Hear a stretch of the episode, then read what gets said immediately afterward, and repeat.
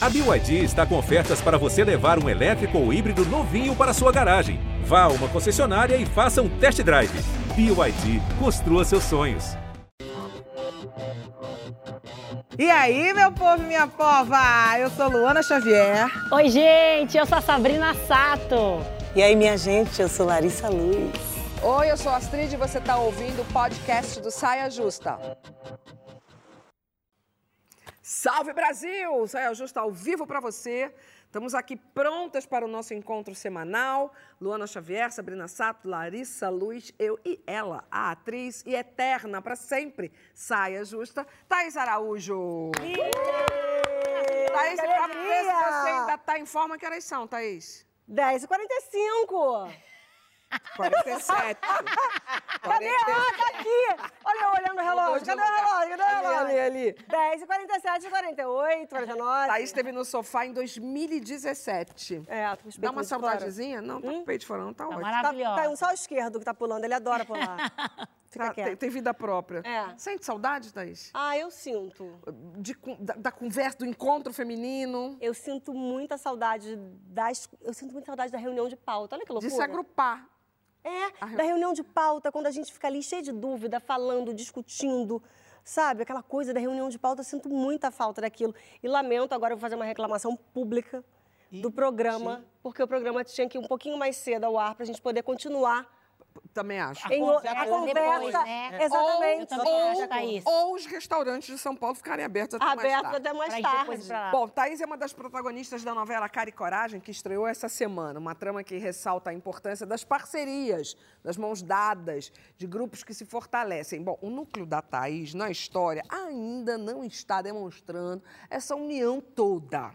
Acho que o pessoal vai ter que trabalhar mais o coletivo aí, né? Eu quero, já perguntei para ela se ela morreu, ela falou que morreu, mas eu queria mesmo saber, tá tudo agrupado nos bastidores? Ai, cara, isso-. Ai, é tão bom quando isso acontece. É Tem- bênção. É. Eu acho que é muito mérito de quem escala, da direção, né? É um elenco em que a gente ama estar junto. Isso é muito bom, porque a E gente. pós-pandemia isso não dá uma mudada também? Ah, dá. Dá esse agrupamento. desejo. Valor, né? Dá mais valor nesse Ah, o desejo de estar junto, assim, a gente poder se olhar, é muito gostoso. E, e esse elenco, de fato, é um elenco muito leve. Tem uma coisa também que eu acho que a novela das sete faz com que a gente fique mais leve, tá? É todo mundo tá ali. é- é- É uma, essa trama, ela é leve, a pessoa parece, morre, né? Pois é, não, mas ela é leve, ela é leve. Eu juro que ela é leve. Eu juro que ela é leve. É, ela é leve. Mas já- a gente já chega com um outro astral para trabalhar. Na novela das 21, acho que ela já vem com um peso, assim, todo mundo já chega com o peso das 21 e tal.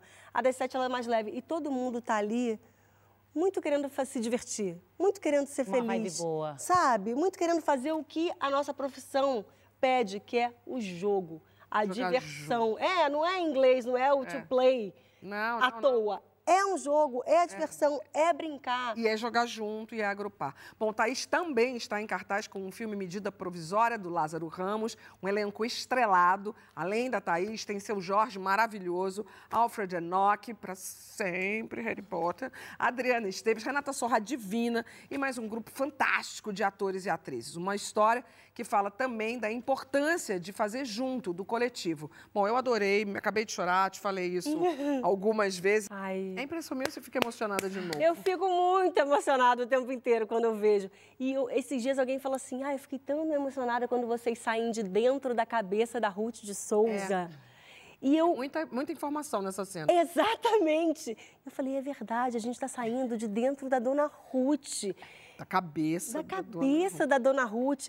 É muito lindo, assim. E a gente está falando do coletivo, do se agrupar. Isso aí nada mais é do que um aquilombar, né? Você jun- se juntar aos seus ali para se fortalecer. Eu acredito demais nisso. Eu acredito, a minha força vem muito daí. A gente já falou muito aqui no Saia sobre as famílias que a gente escolhe, né? ou a família que a gente nasce, enfim, os lugares de identificação onde a gente se fortalece, assim.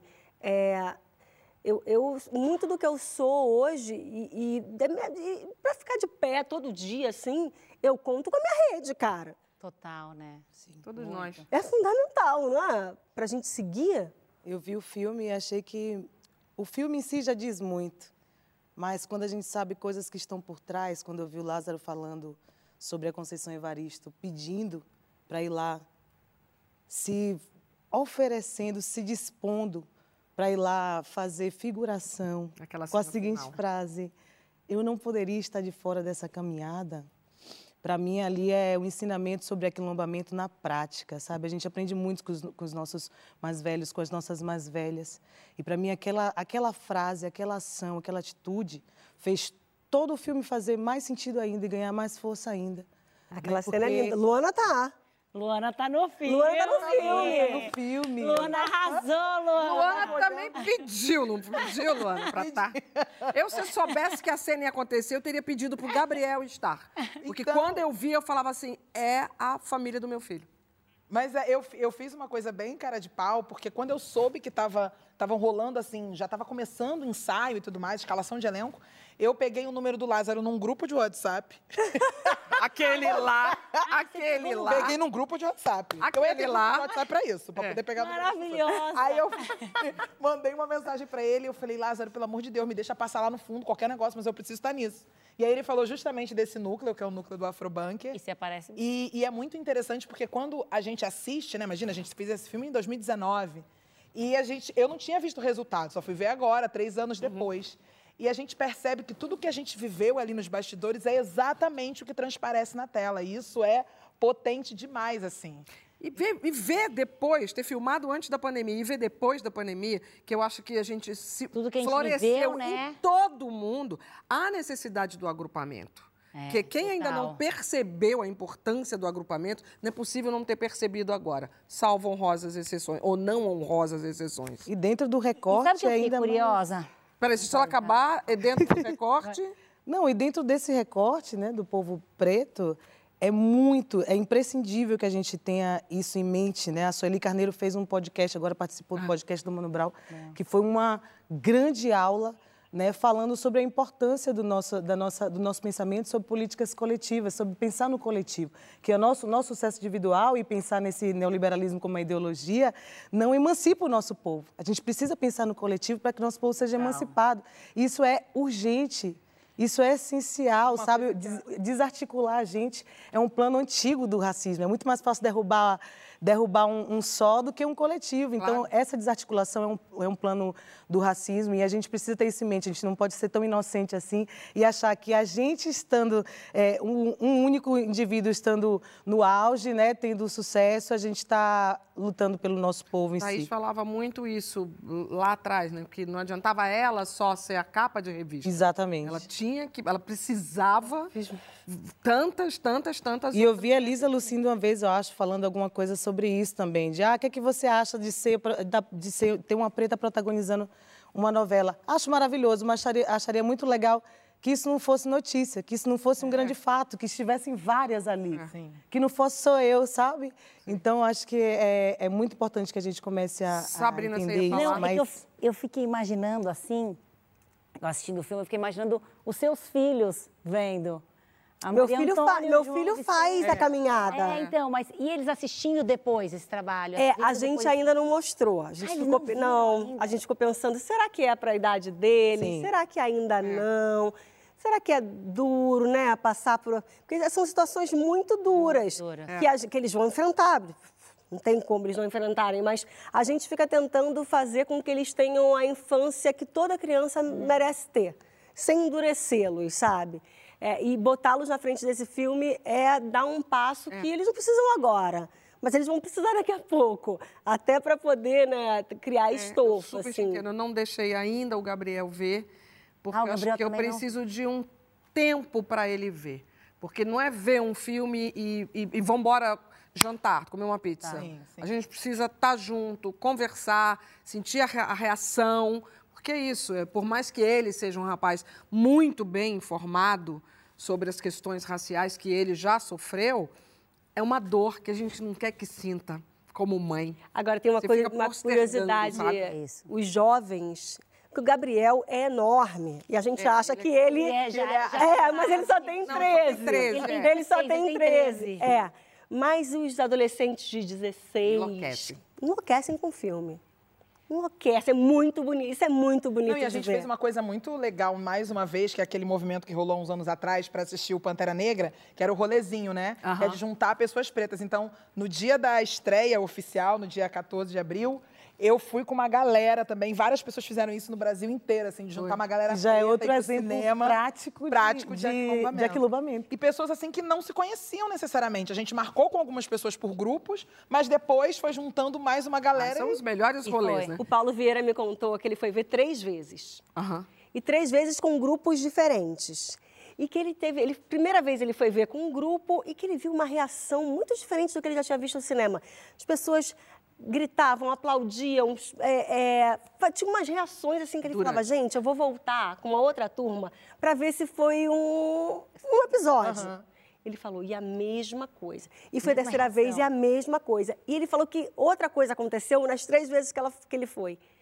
Acabava o filme, as pessoas queriam conversar sobre o filme dentro do cinema. Sim, as pessoas sim. começavam a se relacionar entre elas. E aí, meu Deus, vamos tirar aqui uma foto todo mundo junto aqui, mostrar que a gente veio. E a gente está falando mais uma vez de você criar redes com pessoas que talvez você nem conheça, Sim. mas com pessoas que têm o mesmo comprometimento que você, sabe? De falar, pô, me identifico com E, essa sinceramente, pauta eu acho um exercício fundamental para o século XXI.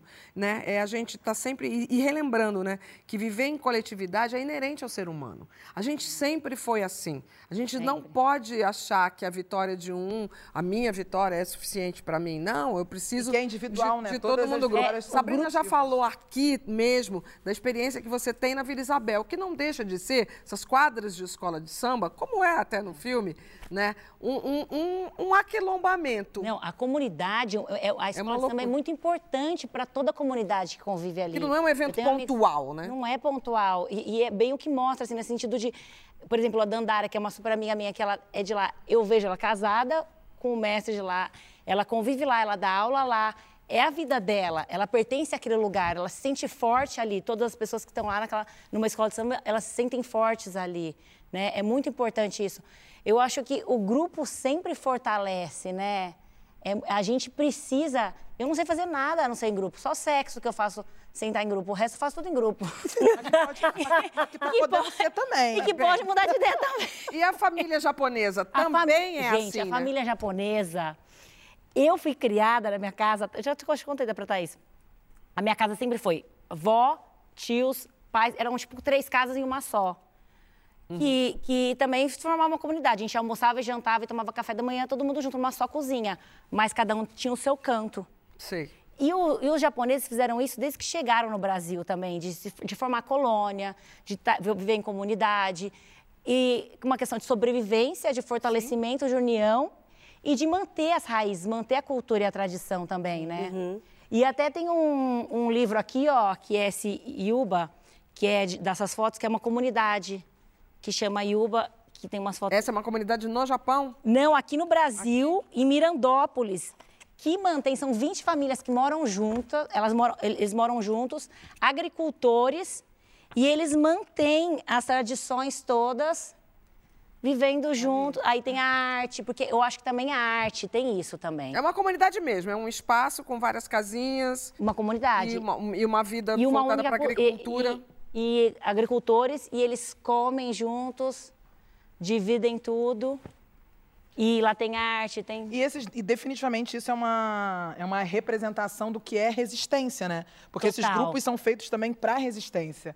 Uma coisa que a gente repara muito, assim, entre o povo preto é que a gente anda na rua, você passa por uma pessoa preta, você se cumprimenta no olhar. Quando você vê, você fala, já fez é. assim com a cabeça. Aí você tá numa festa aleatória, quando você olha no canto, tem um grupo de gente preta dançando juntas, que de repente nem se conhecem. A gente mas- na novela, a nossa novela tem uma equipe muito olhar, né? preta, essa novela, uma equipe muito preta. É, de cabele... A nossa figurinista Aliás, negra. a primeira diretora negra em teledramaturgia, Maiara. Maiara Guiar. É, a Maiara dirige a gente. Na- no cabelo, na maquiagem, na caracterização. Quando você vê, tá todo mundo junto conversando, falando, por que que a gente tá aqui? Só a gente. Não É orgânico, né? É explicação, orgânico. É orgânico. Quando vê, Quando vê, já tem- juntou. Eu olho e falo, o que, que vocês estão fazendo aqui? Por que, que tá todo mundo aqui? E a gente fica brincando sobre isso. É uma coisa que a gente está observando, porque, de fato, é de forma orgânica. Tem uma atração orgânica identitária. E ancestral. E, e- e ancestral e que está no, no assim, tá, tá na, na subjetividade, É. sacou? Não é que a gente se junte porque a gente se junta porque a gente quer, porque a gente gosta.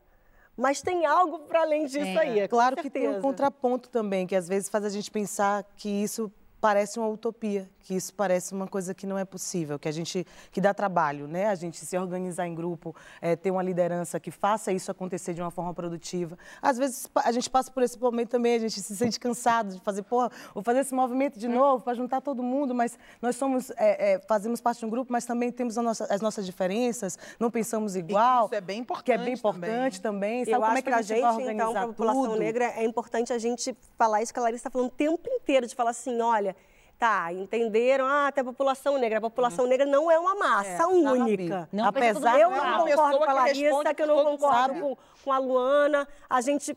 Agora, tem uma coisa. Alguém falou isso um dia desses, eu estou bem copiando também. É, que é a questão de. A gente é muito diferente, mas a gente tem algo em comum, que é um Sim. comprometimento Sim. com uma, com uma E algo agenda. muito sério a ser E resolvido. aí, né? agora, se eu me dou bem, se eu gosto, se não gosto, isso tá. não interessa. Sim, sim. No momento. O comprometimento ele impera. E aí estamos todos juntos por um. Por um e me respeitando, obviamente, mas tem algo que é maior que todos nós. Quero puxar um outro assunto que me diz respeito. A velhice.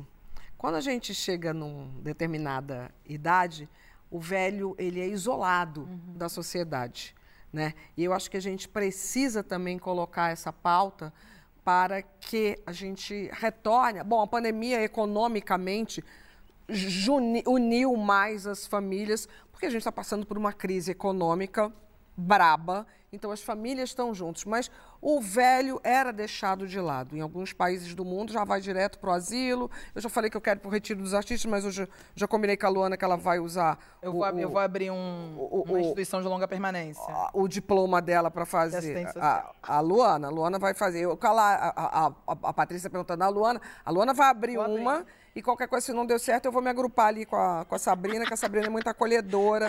É, com a Vamos, japonesa, já eu fico- fico uma japonesa ali. É por instante. Porque o velho é muito excluído das famílias. E a gente tem que conversar sobre a velhice. E a velhice não começa aos 80. A velhice começou agora, aos 60. Então, por favor, acolham os mais velhos também.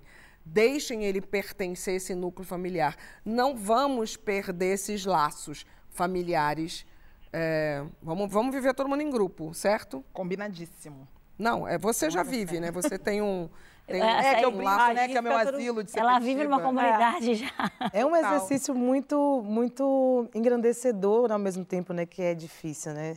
E eu estava falando dos mais velhos, falando da Conceição Evarista, falando da, da Sueli Carneiro. Como é importante a gente ouvir essas pessoas, essas mulheres, esses, esses ancestrais, essas pessoas mais velhas que têm um conhecimento de algo que a gente não passou, de algo que a gente não viveu.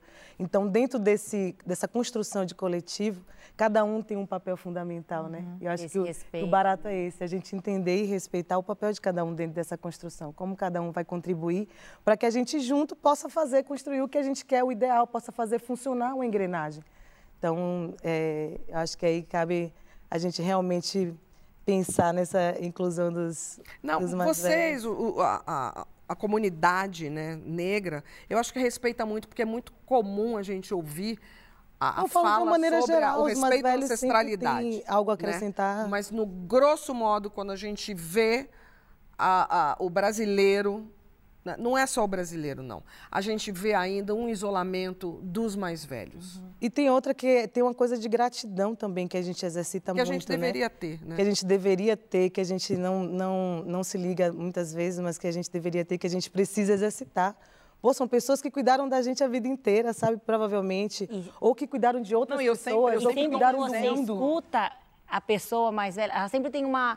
é, vai te dar algum conselho bom, um ensinamento. passar algo bom, importante. Você sempre vai estar aprendendo. E quando não tiver mais nada para oferecer, já ofereceu. E a gente É, precisa é, retribuir isso, sabe? Gratidão, né? A gente precisa ter gratidão por essas pessoas que fizeram tanto por nós, que estiveram aqui A dando- gente- abrindo caminhos, né? A- a- As famílias negras são muito criadas juntas, to- todo mundo junto. É, né, já com a começa gente. daí, né? Por necessidade. É, a gente já é tudo muito junto, é tudo filho, é o filho da comunidade. É. Né? Todo mundo se cria junto, a gente não tem uma cultura individualizada, sabe? É difícil você É, eu não penso em mim sem pensar na minha irmã, na minha mãe, nos meus primos. Né? Nos- é, a gente é um.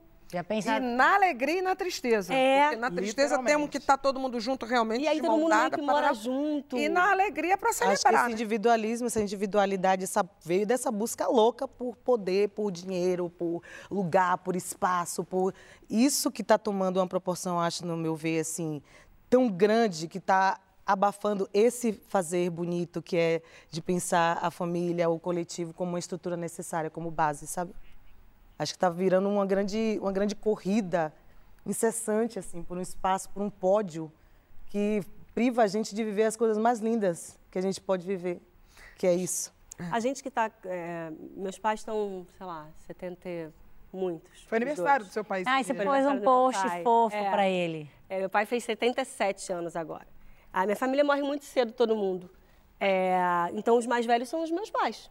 Eu não tenho avós, nunca tive com até 9, 10 anos. Criança. É, criança. E agora, com 70 e muitos, eu e a minha irmã, a gente olha pro cara da outra e fala, gata, Vamos. é com a gente Cuidado. mesmo. exatamente. e a gente já entendeu que é com a gente mesmo e que a gente vai. Eles se recusam, obviamente. Sim. Né? Tá achando Normal, que eu tô velho? Tá achando que eu não sei o quê? Mas assim, a gente só quer Cuida- o melhor da vida para eles agora. Né? Criaram duas filhas, tem Muito duas bem filhas que tão- criadas, tá tudo certo. certo com a gente. Então, meu pai agora está na casa da minha irmã. Olha. Vai voltar já. já vai voltar. A mamãe que na pandemia ficou... Cara, minha mãe sofreu muito na pandemia. Minha mãe ficou com 44 quilos na pandemia. Ah, Porque ela não via a gente. Cara, que desespero. E porque a vida dela era a gente, eram os netos. Cara, tomou a primeira dose da vacina, a segunda dose, botei na minha casa. Eu falei, agora você vai ficar com a gente. Ela só voltou para casa dela agora. Porque era a necessidade de, assim, gente, é o que eu tenho de mais precioso na minha vida são os meus pais, os meus filhos. a cura dela era É. isso. Eu ia perguntar isso. A cura de você está onde? A sua está na sua família. A minha, na minha família, totalmente. A sua, Lari Luz, A minha tá na arte, provavelmente, é, na poesia. na poesia. A sua, Sá. A minha também, na minha família. E assim, família pra mim, a família são os amigos que também estão juntos com a família. E aí vai. uma renca. É uma renca. É uma renca. Eu nunca tô Meu sozinha. família e na minha fé. Mas como elas se misturam, então tá tudo fácil, assim. É. Vem E cá, tudo galera, isso é vamos grupo, parar né? de dividir tanto e vamos só celebrar só mais uma coisinha. A gente falou tanto do filme Medida Provisória, ele teve 200% mais público na rede SPT da. Prefeitura de São Paulo do que o Homem-Aranha. Ai! Eu lembro tanto do Lazinho falando, olha, vai chegar os blockbusters aí, então vamos ao cinema, vamos ao cinema. Pois então, galera, foi ao cinema. Entre os dias 14 de abril e 10 de maio, o longa reuniu 3.026 pessoas. E a gente fica como? Comemorando muito. Ai, a gente tá... E ainda dá pra assistir, gente. parabéns. Ainda dá, assistir, ainda, dá, pra corre. assistir. Mas assim, a gente tem um número de, sei lá, mais de 450 mil espectadores. É, que é um número muito bom. É um número excelente. Levando em consideração que a gente começou com 180 salas, subiu para É. 300 e pouco. Que e estreou? Homem-Aranha, Harry Potter. Cara, sabe quantas salas esses filmes tinham? Tinha aquele outro bichinho. Duas mil salas. É. Contra 180 da nossa. Meu Deus. Caramba, Duas, 300, nessa a gente- proporção, a gente tá- 1.700. Era. E mesmo assim, a gente fez 450 mil espectadores. Se a gente tivesse Sala. duas mil salas, se a gente tivesse sala pra gente, cara, a gente tinha feito um milhão, dois milhões. É porque é impossível você fazer, porque essa conta não fecha. Agora a gente está em 75 salas, 452 É, mil nem- nem- espectadores. É. Mas, Mas ó, por proporcionalmente, favor, vai sim. Fruto de um trabalho "Ah, eu coletivo." esperar entrar no streaming. Não, vai assistir Não, vai lá, vai lá. E aqui agora a gente aproveita para lembrar com muita admiração, uma saudade enorme, o ator Milton Gonçalves, que nos deixou nessa segunda-feira, uma atriz fundamental para a nossa dramaturgia, um ator fundamental para a nossa dramaturgia e que acho que cada uma e ca- cada uma da área dele eh, sabe exatamente que foi com o pé dele, né, de Chica de ele, que tudo aí, vocês estão aí graças a esse cara. Uma- eu fiz uma postagem, aí a Isabel Filard fez um comentário que foi ótimo, que ela disse assim, incrível como o Milton sempre participou das nossas vidas, assim. Milton estava Claro. no casamento dos meus pais, na boda de Tava ouro dos tudo, meus né? avós, era ele que estava fazendo o discurso, a bênção e tudo mais. Então, realmente, é uma- era uma pessoa participativa, super ativa e ativa em todos os sentidos, E na a Globo profissão, na política. à tarde o, aquele, o especial. Juntos o- Ah, do Papai Noel. É, é. Pelo amor de Deus, Uma coisa graça. maravilhosa. Bom, no próximo bloco, espero que com essa mesma empatia a gente possa falar sobre a importância de conversar sobre aborto. Como é que anda o nosso diálogo em relação ao assunto? Vai contando pra gente no Twitter a hashtag Saia Justa no GNT.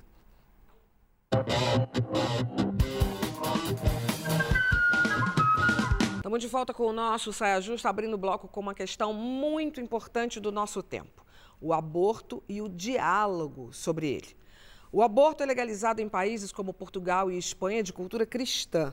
Na América do Sul, o aborto é legalizado no Uruguai, Argentina, Guiana, Guiana Francesa e descriminalizado na Colômbia. O assunto, que já estava resolvido nos Estados Unidos, sofre um revés conservador e volta a ser discutido na Suprema Corte. Nós sabemos que o tema tem que dizer mais sobre saúde pública do que sobre moral e religião. Quem morre em procedimentos mal feitos é a mulher, a mulher pobre que não tem condições de um tratamento digno. E nesse universo, a mulher negra é a que sofre mais. O Saia, para início de conversa, foi buscar com representantes de diversas correntes e pensamentos alguma luz. Vamos ver. Sabemos pela Pesquisa Nacional do Aborto que pelo menos uma em cada cinco mulheres aos 40 anos já fez um aborto. Meio milhão de mulheres. É dela que a lei penal está dizendo persegue, maltrata, vai para cadeia, corre risco, vai para clandestinidade. Por algo que a ciência sabe como cuidar sem risco. Então nós precisamos aterrizar a imaginação sobre o aborto, para afastarmos o fanatismo que quer perseguir, maltratar e punir mulheres. Não há democracia aonde o aborto não for descriminalizado. Busque saber na sua família, nos seus afetos, nos seus amores, quem é essa mulher que já fez aborto. Ouça a história dela, sem julgar, sem ir com as suas verdades, só escutando. E aí veja como isso vai tocar você. É interessante a gente notar que se considera a gravidez como uma realidade apenas feminina, né? A responsabilidade apenas feminina.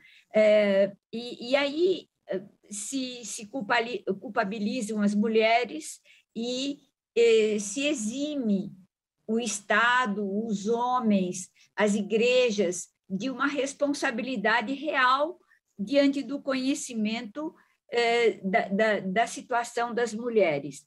Então, eu acho que um- o único jeito de construir eh, um, um diálogo é através da resistência. Muitas mulheres, por causa desse ambiente de culpa e de medo, fazem aborto de forma clandestina e insegura e morrem. Na maioria, mulheres pobres, mulheres negras, numa sociedade desigual e racista. Estamos falando de morte.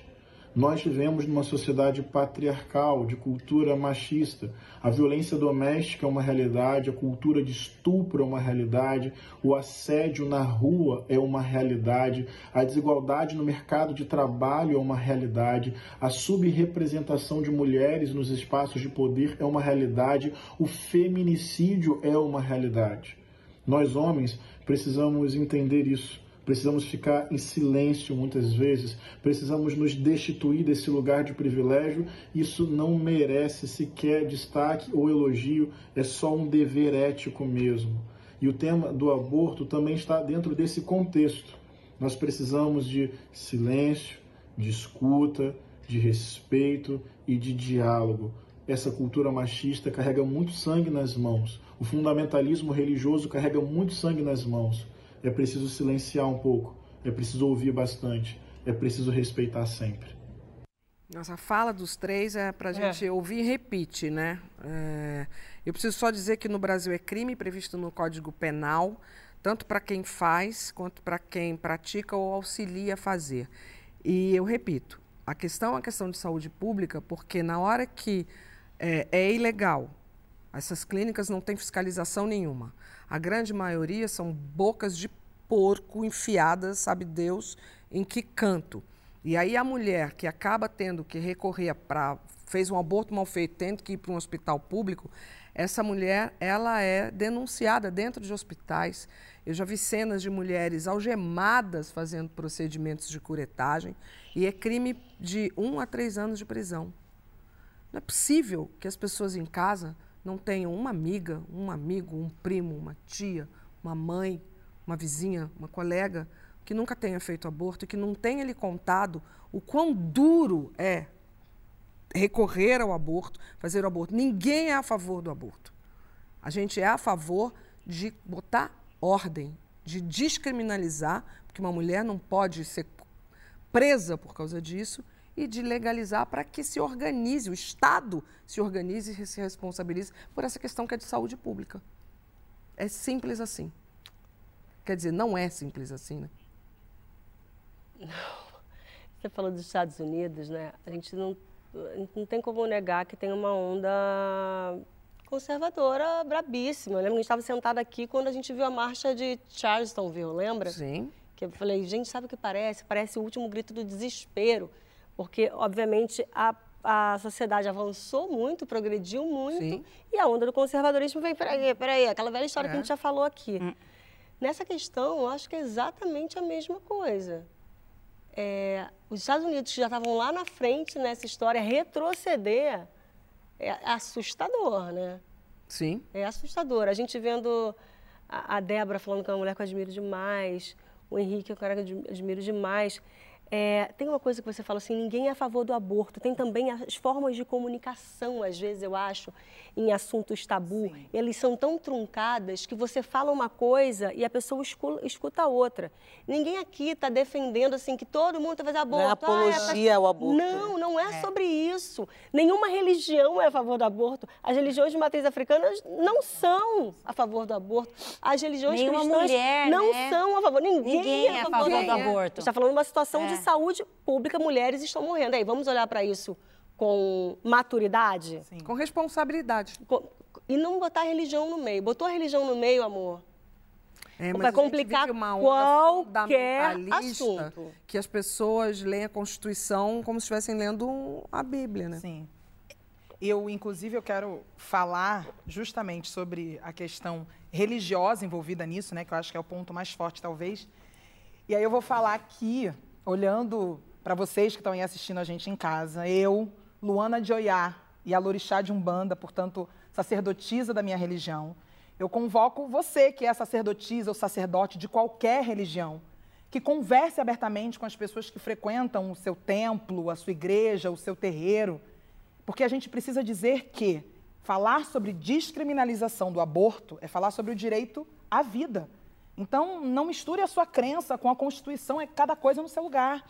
E tem, eu acho que eu consigo destacar assim, três pontos que eu acho extremamente fundamentais eh, nessa história. Uma coisa que a própria Débora falou, que é a descriminaliza- descriminalização do aborto, ela reduz a procura pelo aborto. Isso, todas as pesquisas provam isso. Porque vem na carreira disso, vem toda uma educação sexual junto com isso. E através do conhecimento, a menina, que parece que é a única responsável por usar métodos contraceptivos, né? Não tem pro É, homem, a né? mulher, né? tem- É, eu falo menina porque os números mostram que a maioria do que faz aborto é numa idade mais baixa, entre 18 e 24 anos é, no Brasil. É, passa a ter mais informação. Informação é poder e com informação a gente pode cuidar melhor do nosso corpo. Em todos os países do mundo onde ele foi legalizado, os números de abortos diminuíram. E aí, Todos, gente, né? E aí, pra, pra- só para completar, e o segundo ponto, é, eu acho que é, se você é contra o aborto e você tem direito disso, não faça. Mas só que você tem que dar o direito do outro de responder pelo seu próprio corpo, né? De ter esse direito de escolha. E a terceira coisa é que a gente sabe que no Brasil os números de abortos e de forma ilegal, né, são alarmantes, mas eles continuam acontecendo dessa forma ilegal.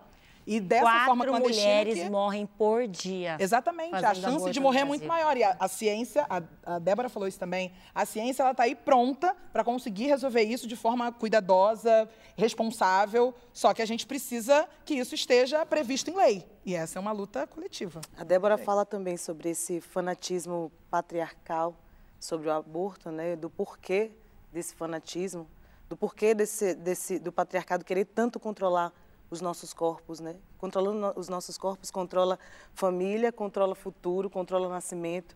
Então, é um controle social também, de uma certa forma. É um controle físico e social. E é isso, pensar na estrutura, a gente vê é, essas pessoas que podem engravidar, né? Que a gente fala sobre mulheres porque é onde a gente pode chegar, que ainda tem muito mais Outras camadas, camadas. dentro disso, né? É, mulheres e, e- e- outras pessoas que podem engravidar é, não tem estrutura, não tem conhecimento, não tem saúde pública é, é, favorável, engravida e depois são punidas por- pelo, pela escolha sobre o seu próprio corpo. A gente está falando sobre liberdade reprodutiva. A gente está questionando e reivindicando o direito à liberdade reprodutiva Que que diz respeito aos básico, nossos né? corpos. Isso é revoltante, assim, porque é muito doido pensar que a gente está é, é, é, falando sobre corpos de, dessas pessoas que estão que têm direito de fazer isso. E aí pensar que são condenadas como se estivessem realmente fazendo, cometendo um grande crime, depois de tudo, né? depois de ser vítima. A gente até hoje é, é, vive isso. Mulheres que são violentadas e as pessoas perguntam, mas estava vestindo o quê? É, mas é. estava fazendo o quê? Mas foi violentada por quê? Então, essa é a Qual nossa que era a roupa que ela realidade. estava usando? O que ela estava culpabiliza a fazendo? vítima mais Culpabiliza uma a vítima. E, e a gente nunca se coloca no lugar dessa mulher, né? Quem é essa mulher? O que ela estava sentindo? Por que, que ela chegou nessa situação? Sim, se fala tanto sobre empatia. o homem está sempre de olhos fechados ne- nesse, nesse momento. Finge que o problema não existe, não é com ele. Mas você acha que essa mulher não está sofrendo? Você acha que. O, que- o que está passando nessa cabeça dessa mulher? Que ela está arriscando a própria vida, né? Sim. Ela está se arriscando, ela sabe que está fazendo algo que é proibido por lei. Então, assim, eu acho que a gente tem que ter empatia, a gente tem que se colocar no lugar das outras mulheres. Meio milhão de brasileiras fazem aborto todo ano. É, e se fala e não vão sobre- deixar de fazer. Se fala tanto sobre empatia, que empatia é essa, que uma criança violentada não é suficiente para sensibilizar Empatia essas seletiva. pessoas. Lembra aquela história Né? da menina de 10 anos? É, É, é Isso isso. aqui no É essa programa? menina que ela tá falando. É essa história. Como que uma criança de 10 anos violentada não é suficiente para sensibilizar pessoas que falam que em nome de, né? Sendo que, pela lei, né, é, é, no Brasil é crime, mas há três exceções. Quando a gravidez traz risco à vida da mulher, quando é fruto de um estupro, que foi o caso da menina de 10 anos, ou quando o feto é anencéfalo. É porque tem a lei, mas tem também o que a sociedade toma para si, né? acho que sempre pode ter a lei, mulher. mas o, o- aceitamento da sociedade, que eu acho que é o mais difícil da gente conseguir. A lei já está difícil, mas o aceitamento social, sabe? A aceitação social é o que é o mais difícil. Mas As acho que vem da comprarem isso aí. comunicação isso aí, Larissa. Muito. É, a gente precisa entender uma maneira de comunicar para que as pessoas entendam que não é tipo, não é só a favor do aborto, é pela vida. Tem uma maneira de Pode um comunicação ter que a a gente precisa opinião, desenvolver. né? Assim, e não só sobre isso, Não, não, tá, gente? não caso, só sobre o aborto. Eu já sobre falei vários aqui, assuntos tabus. Eu fiz aborto. Eu sou contra o aborto. Eu sou contra. Ninguém é a favor do aborto. Eu só apenas hoje sou uma mulher que luta pelo direito individual de cada mulher, mas, sobretudo, me preocupo demais porque esses números brasileiros de mulheres que morrem por causa do aborto são de mulheres pretas e pobres, porque é um problema de saúde pública, mas é um problema também econômico muito sério.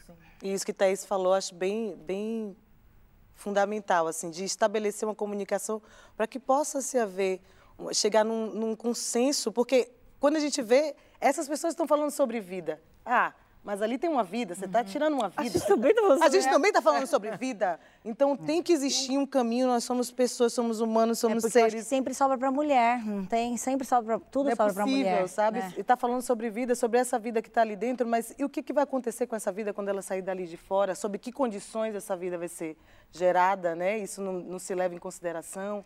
Então, acho que esse, essa comunicação para que se chegue num equilíbrio e num consenso que seja, que, que priorize o nosso bem-estar, o bem-estar das mulheres, que são as, eh, e, das, e de pessoas não mulheres, homens trans, etc., que, que podem, podem engravidar, eh, o bem-estar dessas pessoas precisa ser prioridade, porque é, é um fato.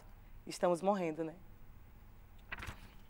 Será que a gente consegue, de que forma, né? Qual é a varinha mágica que vai fazer com que a gente... Eu gosto muito da Débora, do jeito que ela fala. A gente Ela fala escolheu uma eh, forma a muito- Débora e a Ivone Gebara, que é uma freira, né? É uma senhora, né? É, um pastor, exatamente para ver se a gente consegue furar essa bolha e pelo menos abrir o diálogo. Vamos conversar. Vamos conversar. Existem grupos progressistas evangélicos eh, que querem conversar, mas também não querem ser agredidos, né? Então é, é bora conversar e, e a pa- partindo desse ponto, eh, vamos proteger a vida, vamos proteger a mulher, vamos criar um ambiente de, de, de político para que a- as, as questões femininas sejam tratadas com seriedade. Mas para isso, é, dentro desse assunto, tem muitos assuntos ma- aí. né? muito. A gente vai falar, a gente precisa Deixei falar sobre dois o agora. Congresso, a gente precisa falar quem está representando as mulheres ali, por que, que os homens estão decidindo sobre os nossos corpos. Tem muitos assuntos dentro desse assunto. A gente está falando sobre lei. Ok, lei. Então a gente vai ter que falar sobre política. Com certeza. Claro. A gente vai ter que falar sobre políticos. A Claro. gente vai ter que falar sobre eleição. A gente vai ter que falar sobre nossas escolhas. Semana Sim. passada falei aqui, saiu uma Tudo pesquisa isso na semana retrasada, né, já, porque eu, eu lembro que eu falei na quarta passada aqui, que a maioria das representantes femininas do Congresso são contra a descriminalização É, não adianta só escolher mulheres, né? A gente É, pensar realmente mulheres. quem você está elegendo para estar ali. Quem Alguém já falou mulheres. reunião. E hoje a gente vê que eh, existe uma campanha pró essas eleições aí, muito, vo- tudo que eu vejo na televisão é voltado para a mulher. São mulheres pedindo De todos os voto. partidos, né? De todos os partidos possíveis. Então, mas não basta ser mulher, tem que ser uma mulher progressista, aberta à palavrinha mágica, ao diálogo. Agora, como que a gente faz, é a sua questão, é a minha, a nossa, é do programa, é do SAI, é do GNT. Né? Esse, essa- esse diálogo é sempre muito truncado. Né? É sempre muito É telefone sem fio, né? é, ruído. Sabe quando o ponto eletrônico faz ruído, né? O telefone é, faz aqueles ruídos assim na, na, na conversa da gente. Acho que esse ponto que a Thais tocou é, é imprescindível, que a gente está falando, de escolher, saber quem a gente está escolhendo, saber quem a gente está colocando lá para decidir, para tomar a nossa voz e falar é isso, porque isso aí pode mudar o rumo de todas as coisas, né? para poder ter essa conversa, para poder ter esse debate maior, para poder. Porque, assim, a gente. É um assunto que é tabu, a gente fala tão pouco disso. A gente fa- fala. O brasileiro, o brasileiro fala que é tão livre para falar sobre vários assuntos, se mostra, né? É, o país do. O país do funk, o país é, que nós somos tão sexy. E quando é para falar sobre um assunto sério e tão importante como aborto, Ninguém fala nada, a gente não É se porque a gente fala. descobriu nos últimos anos que o Brasil não é nada disso, né, Sabrina? Mas É. vê, a gente vê. A gente, a gente olhou e falou, A ih, gente- Brasil, tava mentindo pra gente esse tempo E eu acho pior ainda. E ultimamente eu tenho. Eu vejo muita gente com muito medo de se posicionar por causa de cancelamento. Claro que a gente está falando de um assunto que é crime, então realmente é difícil. É, mas hoje em dia a gente está cada eu, eu, inclusive, eu inclusa, eu me sinto às vezes com medo é, de tipo, o que, que vem por aí. Né? Qual é a perseguição? Não tem esse medo besta de ser cancelada, de perder seguidor na internet. Eu não tenho medo disso, não. Mas eu tenho medo da artilharia pesada, é, miliciana, que se implantou nesse país. A gente vive A gente sobre a parece que custódia do medo, em todas as instâncias. E assim a gente vai se Mas a calando, gente não né? pode. Dessa Aí eu volto perspectiva. até É para o primeiro bloco. Aí é que a gente tem mais é que estar unida, aquilombada, agrupada, colada, para ser forte o suficiente para falar por todas. Né? Na hora que eu assumo que eu, tô faz... que eu tinha feito um aborto, eu já nem sei há quantos anos eu falei isso aqui no GNT, mas já faz algum tempo. Eu falei porque eu não aguentava mais ver é, números sem rosto. Sim. O silêncio sobre o assunto. Então, tem o silêncio de quem faz, que é crime, tem o silêncio da, da, da, da sociedade, tem o silêncio dos médicos, que poderiam estar junto, colado nisso, porque os que, médicos.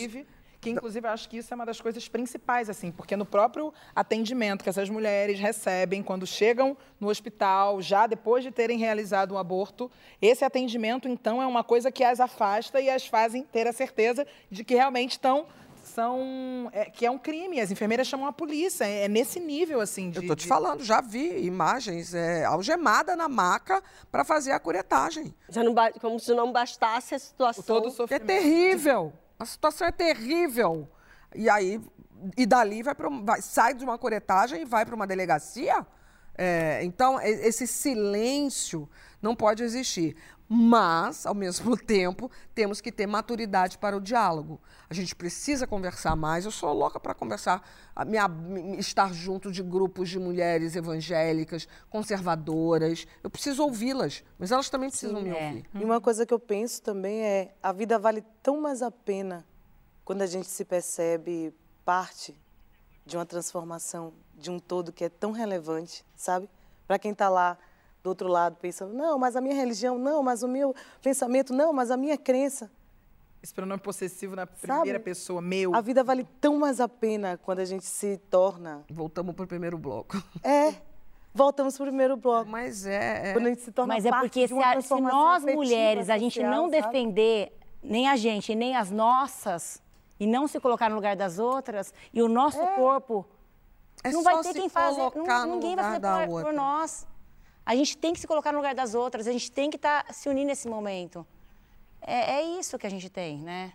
Sim, são corpos que falam, corpos que têm Sabe, vida, é de cortar o têm- coração. São meninas, uma menina de 18 anos. Pensem vocês quando vocês tinham 18 anos. Você vê grávida, invariavelmente o cara dá no pé, fala, o problema é teu. A mulher que tem um monte de filho, a mulher que perdeu o emprego, a mulher que não tem uma estrutura familiar.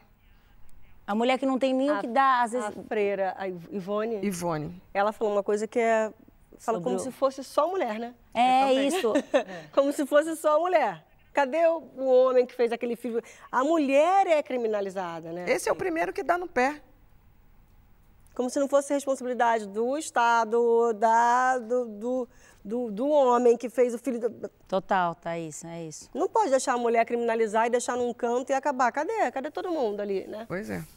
Cadê o todo mundo tá de mão, né? Como é, que é? É, cadê? Cadê a mão, né? É. Vem cá, Débora, Gênia, Ivone, como eu falei, queria, quero ver esse VT em looping. Então, para incentivar o diálogo e a mente aberta, super recomendamos. Tipo, Saia Justa recomenda o livro Esperança Feminista, da professora Débora Diniz e da freira Ivone Gebara. As autoras, elas partem de 12 verbos, tipo imaginar, aproximar, ouvir, para construir diálogos sobre o feminismo. É super interessante. Nada chato. Daqui a pouco a gente vai falar sobre pessoas chatas. Vamos se divertir um pouco, terminar a noite no flow. Que a gente, a gente, a gente- acho que a gente conseguiu fazer uma coisa muito legal, que é falar sobre esse tema tão cascudo, tão sério, com essa paz de espírito de quem está desarmada a fim de conversar. Então, continua conversando com a gente. A hashtag é Saia Justa no GNT. A gente não é chata, não, hein? Ou Ou Tem uma chatice, a gente tem uma chatice. Chatíssima. A gente tem uma chatice.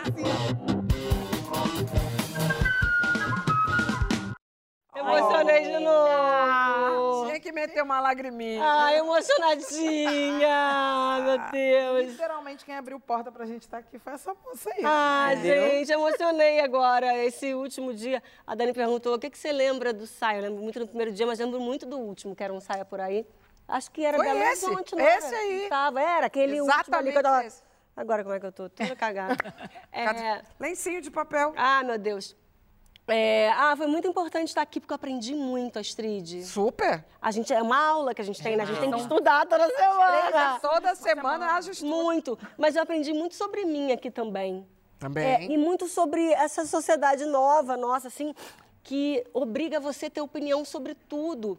E quando eu saí, eu fiquei pensando, gente, o que, que, que aconteceu também? Eu falei, cara, tem coisas que eu não tenho opinião. E é bom aí? E o bom é que às vezes né? aqui a gente muda de opinião aqui, né? Que eu li a pauta e falava, e aí, o que você acha sobre isso? Nada. Só que né, paga pra achar alguma coisa, né, gata? Paga pra achar alguma coisa. Ah, é? Tu tem que achar alguma coisa. Então inventa alguma coisa pra tu achar aí, minha irmã. Ou para questionarmos juntas. É. Ou pra jogar pra E colega. por às isso que a gente aprende. Mas foi ótimo também que eu me desobriguei desse lugar.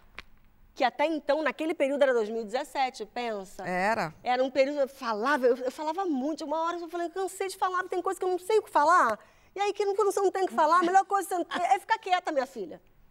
Rita Lee fazia isso na estreia. Aprendi. A gente tem foto é, é, da Thaís lá atrás, porque nessa temporada o Saia Justa está fazendo 20 anos. Hum. O que você estava fazendo quando Rita Lee, Fernanda Young, Mônica Waldvogue e Marisa Hort estavam aqui? Cadê a Estava fotinho assistindo dela em as 2002? moças, com certeza.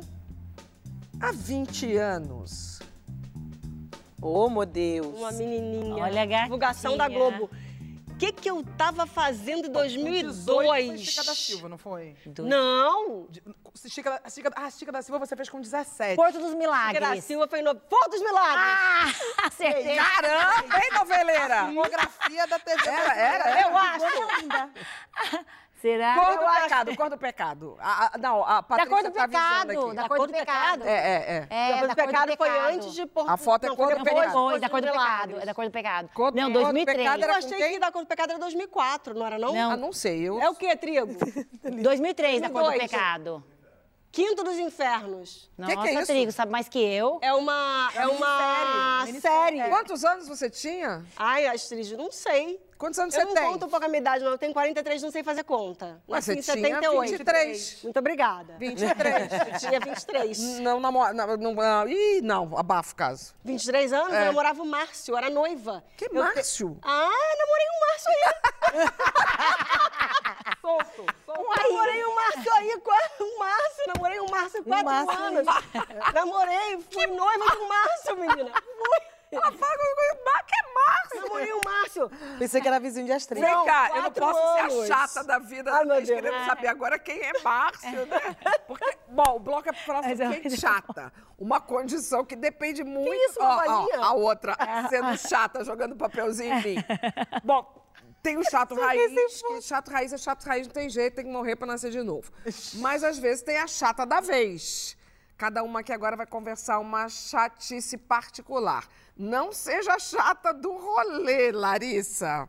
O que, que é chato pra você? Quem é chato pra você, Thaís? Chato pra mim, que eu mais sofro, muitos tipos de chato, mas o que eu mais sofro é aquele chato que é muito gentil, muito educado. Sério? E ele, meio amarra, difícil ele é chato, é. mas ele te amarra pelo afeto. Quer agradar demais. E aí você Ah, fala, também. cara, você tem dificuldade de cortar, entendeu? Porque Uhum. o cara é, é tipo, muito, muito legal. legal, mas é chato. Entendi. A pessoa Mas, muito é, mas eu acho que perfeita. tem uma linha tênue aí. De você ser muito legal pra virar chato, é um pulo. Total. É um pulo. Então, o que, que é chatice pra você? Bom, eu, eu acho que gente chata é aquela pessoa que ela quer mostrar intimidade. Adora mostrar intimidade. Dá um jeito, começa a te chamar de apelido que você nunca teve. Inventa, entendeu? Que você nunca teve. Chama de apelido, faz piada, Aí assim. Você fala uma coisa e fala assim, eu conheço. Mentira, não conhece. Você fala de alguém da sua família, o chato diz que conhece. Mentira. É a pessoa que quer O intimidade. chato o sabe tudo. Sabrina. eu acho que o chato. Eu até anotei aqui, ó. Ai, como eu sou aquariana, então eu detesto aquela pessoa assim, é, Juju carente. Eu não É, gosto de. quase- É, é muito parecido. Juju carente. Eu não, não tenho paciência com Juju, Juju carente. Juju. E outra coisa que eu acho chata é a pessoa muito perfeita também, Ai, gente. Lulu carente. Ai, meu Deus. Não, você não é, você não é, você é engraçada, você tem humor. A pessoa que se leva muito a sério também é chata. A pessoa que se leva muito a sério, que é, o, é bom em tudo, perfeitão em Total. tudo. É, o meu era esse chato- daí. Era O esse. meu é esse. Não é Gente- chato? Gente chata, gente que se chato. acha muito inteligente, e aí você... É bom em tudo, a pessoa é boa em tudo. É, não. Entendeu? É, eu acho isso chato. Eu ia falar isso. Gente que fala futucando assim, aí, viu? Ou, ou dá vontade de dar um cascudo mesmo. Sai desgrama, tira a mão de... Comunidade Pior que eu que odeio que inferno, cutuque. fica me tucutucando. Essa Porra. daí só fica pior quando ela tá bêbada. Aí é insuperável, né? Como é? Chato, esse chato que já putuca, Ah, sim, tá bêbado. de mim. Pensei que tá falando de mim. Encosta Olha a minha cara aqui. Não, não, você não é chata. Não, não. Quer dizer, nunca vi loucaço. Ai, graças a Deus.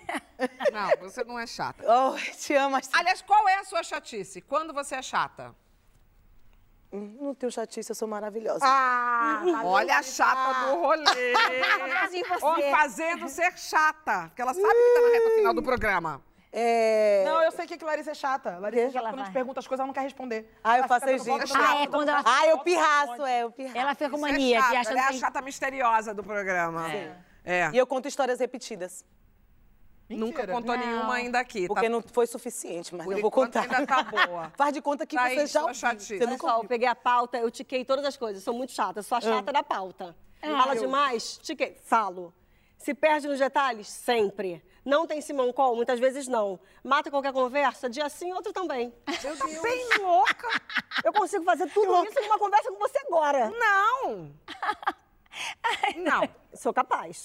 Sabe, sou capaz. Eu sou, eu sou muito chata e as pessoas nem percebem que eu sou nessa minha chatice.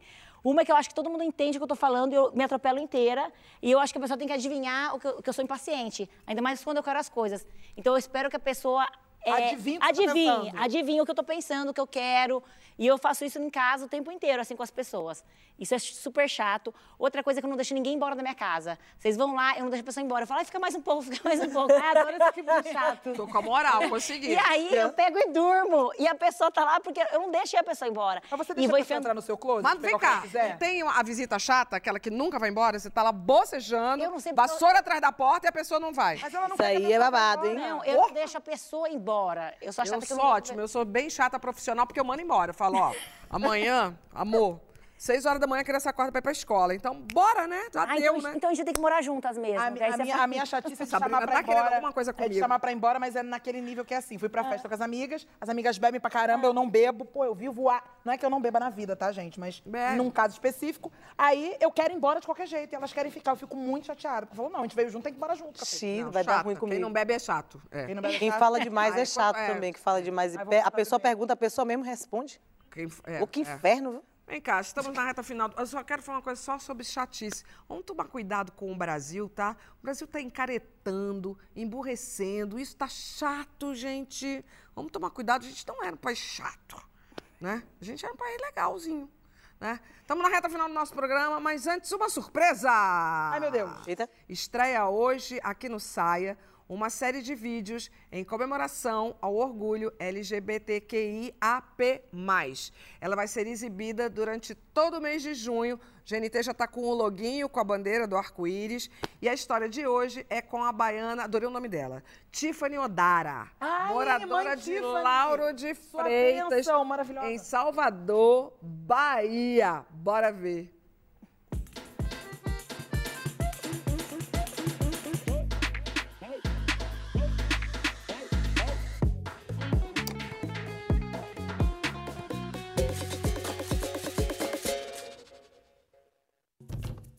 Sou Tiffany Odara, sou uma jovem senhora. Eu acho que hoje o que toma mais meu tempo é a academia, porque eu preciso dar conta de uma dissertação de mestrado, né?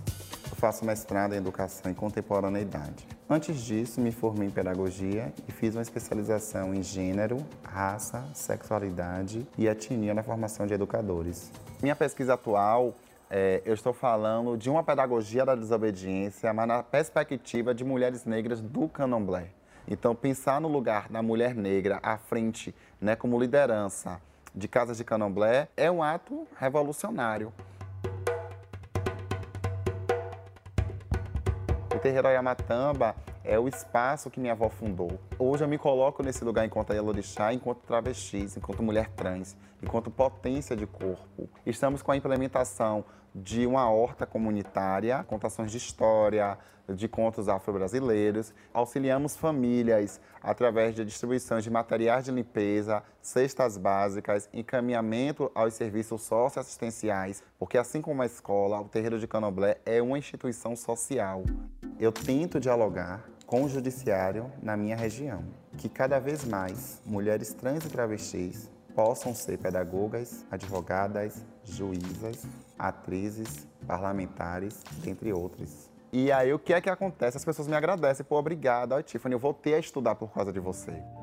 Só sendo guerreira para suportar, enquanto mulher trans, acordar todos os dias com a discriminação de gênero, racial, de classe e religiosa, te dando bom dia.